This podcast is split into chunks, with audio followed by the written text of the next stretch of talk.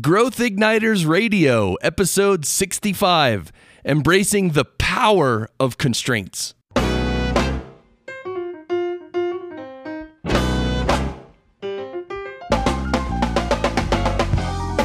This episode is brought to you by Business Advancement Incorporated, enabling successful leaders and companies to accelerate to their next level of success. On the web at businessadvance.com. And now, here's Pam and Scott. Thanks, Chris. I'm Pam Harper, founding partner and CEO of Business Advancement Incorporated. And with me, as always, is my business partner and husband, Scott Harper. Hi, Scott. Hi, Pam. And as always, I'm so excited to be here with you again for another episode of Growth Igniters Radio. And if this is your first time listening, our purpose is to spark new insights, inspiration, and immediately useful ideas for visionary leaders to accelerate themselves and their companies to their next level of success. So, Pam, what's up for today? The power of constraints in business and in life in general. Constraints. Constraints. Well, as you know, Scott, we've been speaking about how the environment in which we all work supports us in many ways, but also constrains us as well. Well, yeah. It's quite a paradox. Now, many people speak about constraints as being pretty much all negative, but you and I, we have a different perspective. Oh, yeah, we do. And constraints can have their good side, and learning to embrace constraints can actually give us a positive edge, mm-hmm. right? Yep. Well, another person who very much shares this perspective and then some is today's guest, Whitney Johnson, the author of Disrupt Yourself Putting the Power of Disruptive Innovation to Work. Whitney was our guest in episode 41, Right. where we spoke about her book and driving innovation through personal disruption. Whitney co founded the boutique investment firm Rose Park Advisors with Clayton Christensen and was an institutional investor ranked analyst for eight consecutive years, including at Merrill Lynch. She's a frequent contributor to the Harvard Business Review and is also author of the 2012 book Dare, Dream, Do. Whitney is widely recognized for her contributions, including being named a Future Thinker finalist by Management Thinkers 50 in 2013 and was one of Fortune's 55 most influential women on Twitter in 2014. Whitney's also the co founder of the 40 over 40 list, recognizing women who are reinventing, disrupting, and making an impact. You can see Whitney's full bio by going to growthignitersradio.com episode 65. And with that, we welcome Whitney back to Growth Igniters Radio. Thank you. I'm delighted to be here. We're so glad you're here. And this is such an incredible topic. And I feel like we're soulmates a little bit on this Yeah. because most people view constraints as negatives. And we were fascinated. You have a whole chapter in your book where you talk about this. So, can you tell us a little bit about why you believe that constraints can be positives, especially for disruptive innovation? One of the most daunting things for me ever is when someone says, Can you write a piece, write about anything you want? And I just think, ugh, I would much rather have an editor give me a topic, any topic, no matter how ridiculous, with a hmm. word count and a deadline. It's just so much easier than starting with a blank page. Uh-huh. And then I think about the Jaws. I mean, we all know that movie, and yet Right. some of the most iconic scenes in that film came about because the mechanical shark that Steven Spielberg wanted to use, it didn't work.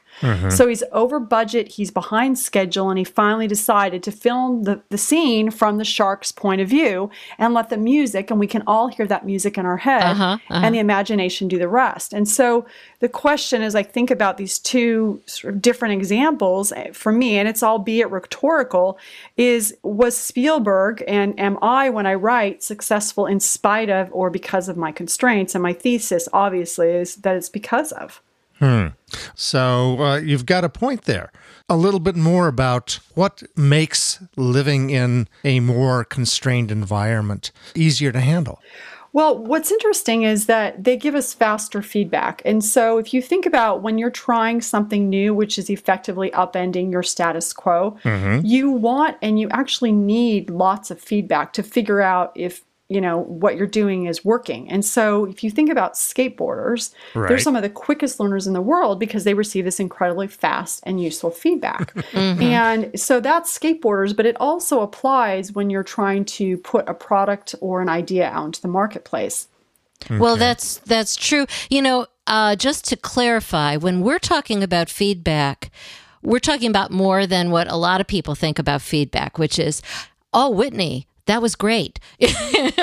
we're talking about much, much more than that. Can you go into what you mean by feedback, just to Absolutely. clarify? And in fact, that isn't, if I, I was thinking about that the other day, that's actually not feedback. It's a compliment at some level, right? They liked it or they didn't, but it's not necessarily feedback. But yes, what I mean by feedback is I mean it as information. It's a source of information. And so uh, a great example for this as I think about it is um, shrinking the space that athletes do sometimes when they're trying to get their swimmers to swim faster or better. They make them swim in a very small space. Or when it comes to your products, for example. Mm-hmm. So Vala Afshar, he's now the chief evangelist at Salesforce, but he was formerly the CMO at Extreme Networks. And he built this huge following for himself in social media because he shrank the space and effectively focused on Twitter. So he's this developer by training. He gets this mandate from his CEO to get onto Twitter, interact with networks outside of the company. He prototypes his ideas in real time in 140 characters, to be exact. Eventually, because of that following, by shrinking the space, a publisher approaches him about a book. His presentations on SlideShare have over a million views in shrinking this space, he got this over and over and over again, immediate and actionable feedback, helping his company punch above his weight. And now he's the chief evangelist at Salesforce.com. Okay, so the constraint of Twitter, of course, is those 140 or so characters, and you have to be really good at getting extraordinarily concise. You can't wander around, and it's it is a challenge to work well within that constraint. Scott is that it's it's in addition to the 140 characters, it's also that you're getting this immediate feedback, right? Well, that's because if you put something out there and no one retweets it or no one responds to you, you know, eh, they're not that interested. But if you Mm-hmm. put something out there and people retweet, then you know, huh, that idea has legs. So it, it there's a two two elements of the feedback involved. And so again, it's really looking at what is happening or not happening. And so feedback can take many forms. I, I think that people don't think about feedback as broadly as they need to. Some people say, well, this is uh, metrics, but it's not necessarily feedback. I want to emphasize that feedback looks like all kinds of things, but really about what's happening. Um, would you agree with me? Absolutely. And I think one thing that you said that was interesting is is it's what's happening or what's not happening. Silence is one of the actually is a very very powerful form of feedback. And Well, so it- but it's it's as you said an ability to tune in and understand that feedback comes in many forms and functions if you become aware of it. So, just very quickly, uh, the fast feedback that we're talking about, how would you say that it enables us to identify our distinctive strengths? Well, whenever your resources are really limited, um, you've got like a lack of time or space, um, you become very bare bones, like stripped to the bare. Almost like I think about this old home being remodeled because I like watching, you know, Fixer Upper on HGTV. Right. And when you're really limited, you get very scrappy, and in that scrappiness, you you because you have nothing else, you end up resorting to what you do reflexively well or things that come naturally to you, and so you like discover the beautiful hardwood floor that is you, mm-hmm. and mm-hmm. those are your strengths. But you wouldn't have been able to find them without being forced to make do with what you have because you would try to find someone else who was expert or someone mm-hmm. else you know try to buy a solution or try to just have more time to make it done. And when you're just forced into this very small space you're like well i've only got what i've got and that's whatever you do reflexively well and that's a strength Absolutely. Well, we're going to take a quick break, and when we come back, we'll speak more with Whitney Johnson, author of Disrupt Yourself, about embracing the power of constraints. Stay with us.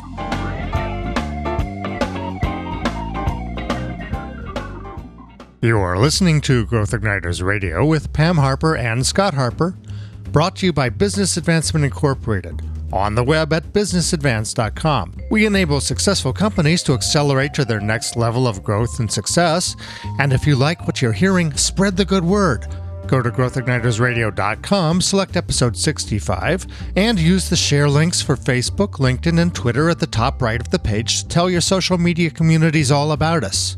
And while you're there, sign up for our weekly alert of upcoming episodes so you'll always be up to date.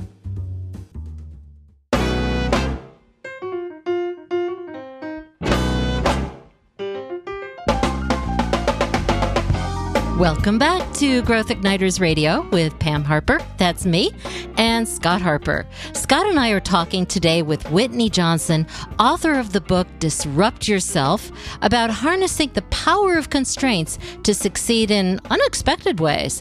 Whitney, tell us how can people find you? They can find me um, at whitneyjohnson.com. They can follow me on Twitter at Johnson Whitney. Um, and or if you want to sign up for my twice monthly newsletter, you can ping me at whitney at whitneyjohnson.com and just say sign me up. And of course, if you go to growthignitersradio.com, episode 65, and you scroll down under resources, you'll also get a link to Whitney's previous episode with us, as well as a link to find her this way as well. So, let's get back to our conversation. Now, we were starting to talk about the fact that when you're really under the gun, when you really have these constraints, it brings out something in you that says, I've got to get down and really get to what I'm good at. But let's talk a little more about how constraints help us with problem solving. Let's think about this in terms of the math behind the life of complete freedom. So, the possibilities are incredibly impressive, but the complexity is debilitating. So, for example, you take a 10 step process with only two options for each step. This gives you 2 to the 10th or 1,024 possibilities. Mm-hmm. Okay. So, given enough time, you can work through which path is going to lead to the best result. But if you take that same 10 step process and have three possibilities for each step, this gives you 3 to the 10th or 59,000 possibilities. Mm-hmm. That's way more daunting. And if you have complete freedom and infinite possibilities, well, the sheer enormity overwhelms. It just crushes you. My So- eyes are, are going bah. Exactly. right. So if you're willing to move to just one problem at a time, which happens if you impose a constraint, it's much easier. Sure. So it, it narrows it down. Yeah, as, as a uh, person trained as a research scientist, uh, one of the things that we really focus on is limiting the variables that you're testing so that you can understand the feedback you're getting. Constraint gives you more feedback that's meaningful that you can interpret. Exactly. Is that how exactly. you That's a it? great example. Yeah, and I think, you know, if you think about this, this also applies for us as as individuals. So if you're trying to navigate a career, Michelle McKenna Doyle, she's the CIO of the NFL, and she didn't graduate from college and apply to become the CIO.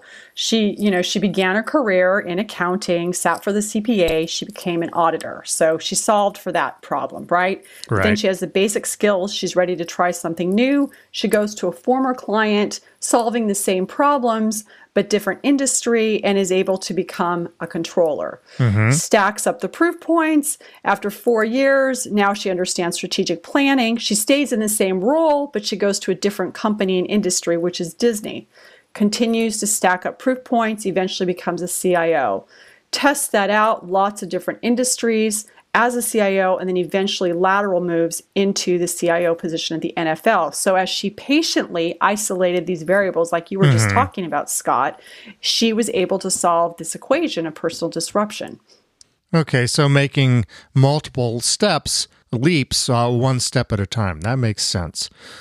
Talking more about constraints, if we want to increase our focus, you've written about how adding constraints and embracing constraints can really help us zoom in on something important. Can you tell us a bit more about that? Sure. So, a great example of this is, you know, all the crashes that happen every year, like 420,000 people are injured every year driving Yeah. in the United States because of mm-hmm. distracted drivers, which is why we have laws around texting. So, when we're distracted, we can't focus. And it's also true when you're trying to solve problems. Mm-hmm. And so, you can improve that focus by imposing a constraint. Like a great example of this is Intuit, which I think I may have talked about on the last podcast, where mm-hmm. They wanted to solve the problem of you know improving India's lives, and so they didn't sort of give them unlimited resources of time and money. They just said, you know, three engineers rural India for three weeks and figure something out. And as they did that, they came up with this amazing service called Fasal, which mm-hmm. has improved, you know, the lives of millions of people and made it possible for a lot more children to go to school because the parents' bottom line is improved. And so that's a great example of giving the engineers something to focus on. That constraint forced them to focus, and out of that came a very interesting innovation. And going back to the research world, I've always thought that the answer you get is very, very much controlled by the question you ask. Mm. And so if you're asking the right question, you know, you're more likely to get a good answer. So constraining your questions can really give you the focus to get to a much better answer. That's true. I think what would be interesting is also, though, to take the whole question about constraints from the standpoint of big data. You know, yep. here we've got all this data coming oh, my us. word. What would you say to how you would impose constraints based on the fact that we're out there trying to get more and more and more and more information? Mm-hmm. If our premise is that people are successful um, because of not in spite of constraints, um, then I think we have to figure out a way to impose constraints. And so if you go back to this original conversation that we had about writing an essay. Pick one question you want to answer. Give yourself a time frame within which you're going to answer that question and a budget that you have allotted to answer that question. And then by imposing those constraints of budget and time and scope or focus, you're going to be able to um, use that data to get to some sort of meaningful, if certainly intermediate conclusion. So it's how you interpret it. It's also the framework you use it's the constraints that you're imposing that can only make sense How out of that filter. big data. Yeah. Right, because otherwise you just you're you're awash in data and you drown in it. Yeah. And too many people are, I think. Mm-hmm. Yes. Agreed.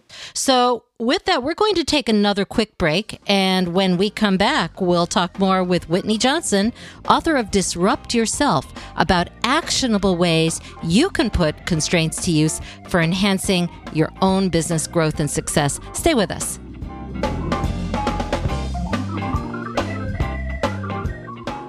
You're listening to Growth Igniters Radio with Pam Harper and Scott Harper, brought to you by Business Advancement Incorporated on the web at businessadvance.com.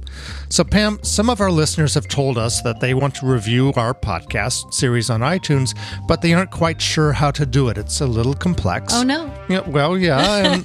And we appreciate that feedback, and we want everybody who listens to raise our profile by spreading the word through iTunes reviews so more people can find us. Well, that's why I created a short tutorial video which removes the mystery from this process. Go to growthignitersradio.com, look over at the sidebar on the right side of the page, and you'll see a headline Subscribe to Growth Igniters Radio. Click on the blue button under that uh, headline that says How to Review Growth Igniters Radio on iTunes. That'll open a page where you can play the video, which spells out everything you need to know about reviewing the podcast in just 84 seconds. And thanks again for helping us spread the good word about Growth Igniters Radio.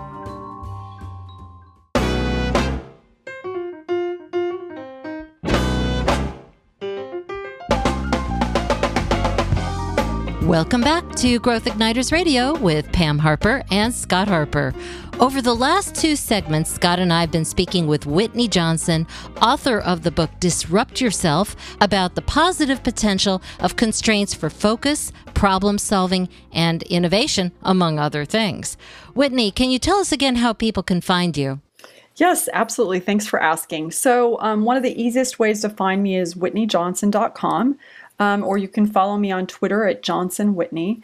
And if you'd like to sign up for my twice monthly newsletter, send me an email at whitney at whitneyjohnson.com and just say sign me up. And again, you can find links and other information about Whitney Johnson at growthignitersradio.com, episode 65. Just scroll down under resources and you'll see all kinds of things.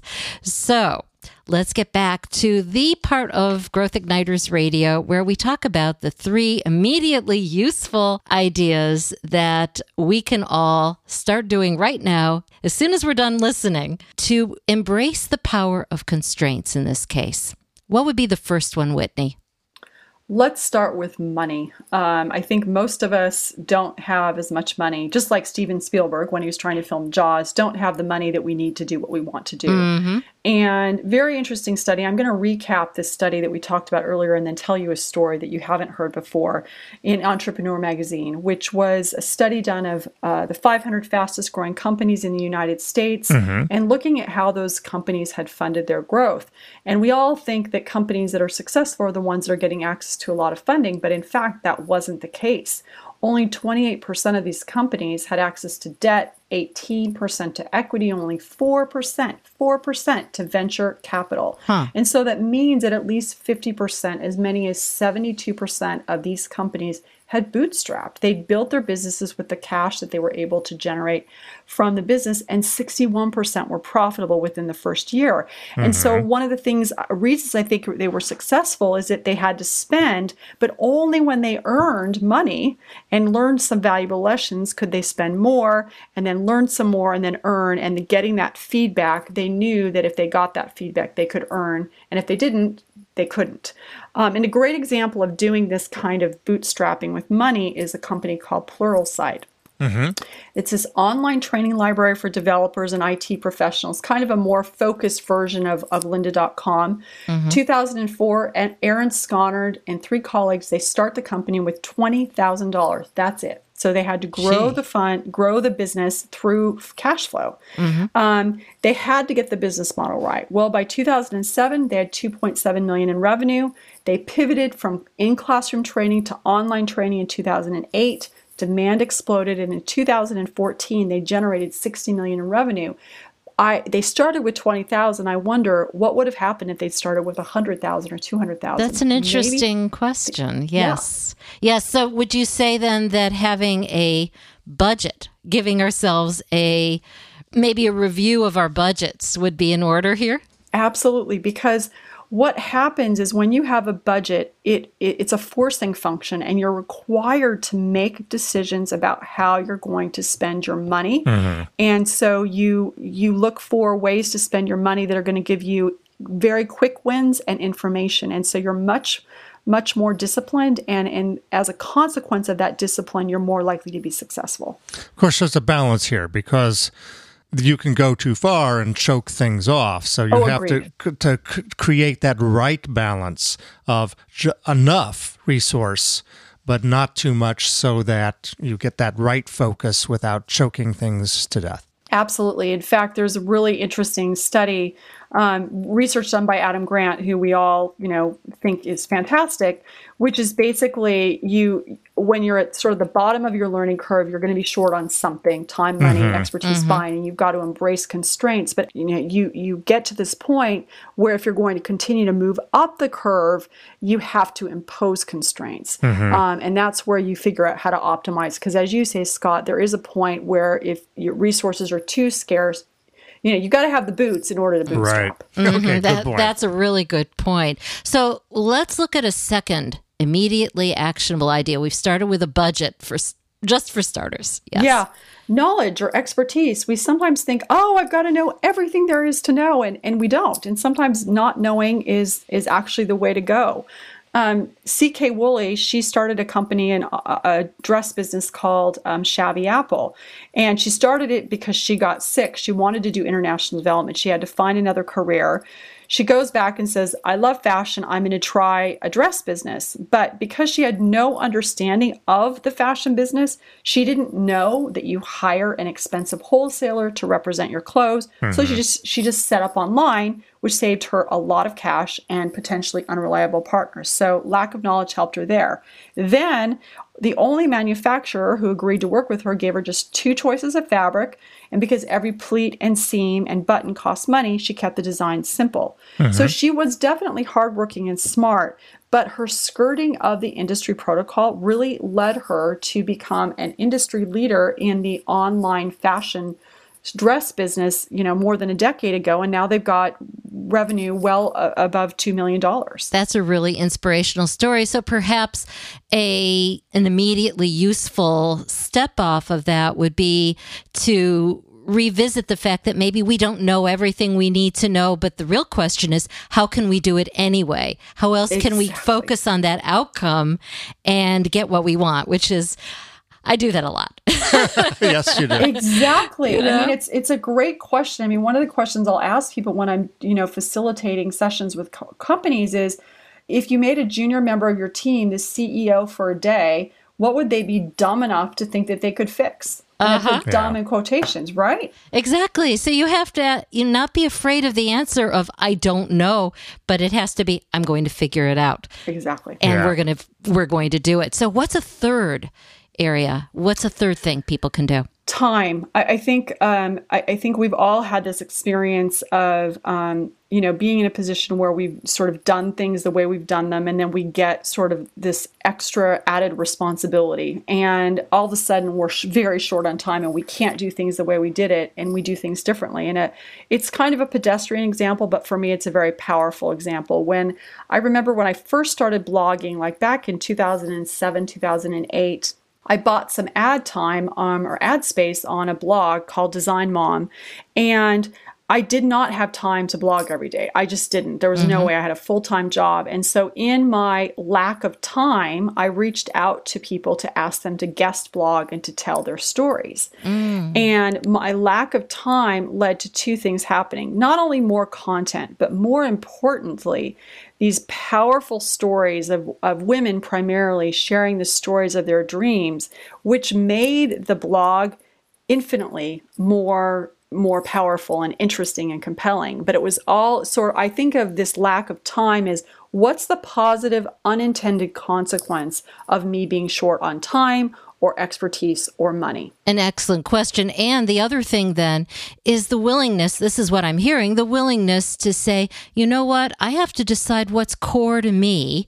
And then how else can I reach out to the people that are in my network or my employees, my staff, so that they're doing things that will help them grow, that'll help all of us grow. It's very tempting to keep more to ourselves than we really should. And that's one of the things that we see with companies that are growing. You know, you start a company and you say, I have to do everything because that's where maybe you started. But the company now has 3,000 employees and you're still trying to uh, do a lot of the things that you needed to do. I can't tell you how many times I see people who are holding on to things they don't need to hold on to anymore. And so that time constraint, uh, if we embrace it and really think what's important, it helps us become more focused, more effective, as well as more efficient. Absolutely. Whitney, this has been great. How about a uh, last thought about embracing the power of constraints?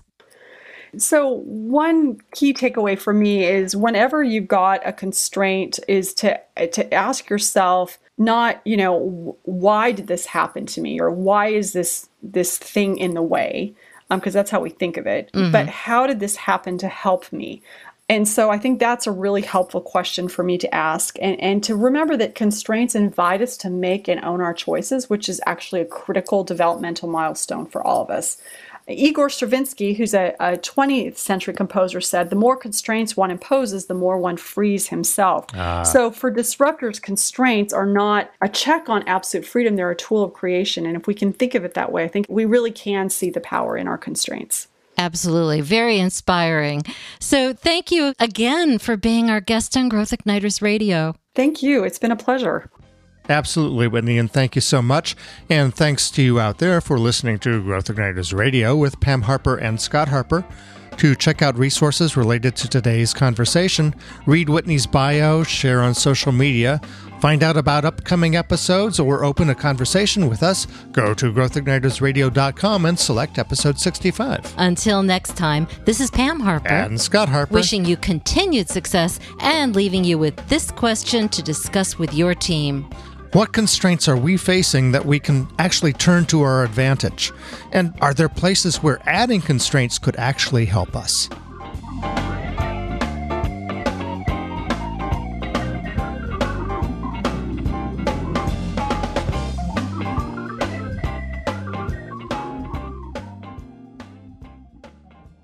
Growth Igniters and Growth Igniters Radio are service marks of Business Advancement Incorporated. All Growth Igniters Radio episodes are copyrighted productions of Business Advancement Incorporated, intended for the private use of our audience. Except as otherwise provided by copyright law, all other uses, including copying, editing, redistribution, and publication without prior written consent of Business Advancement Incorporated, are prohibited. All rights reserved.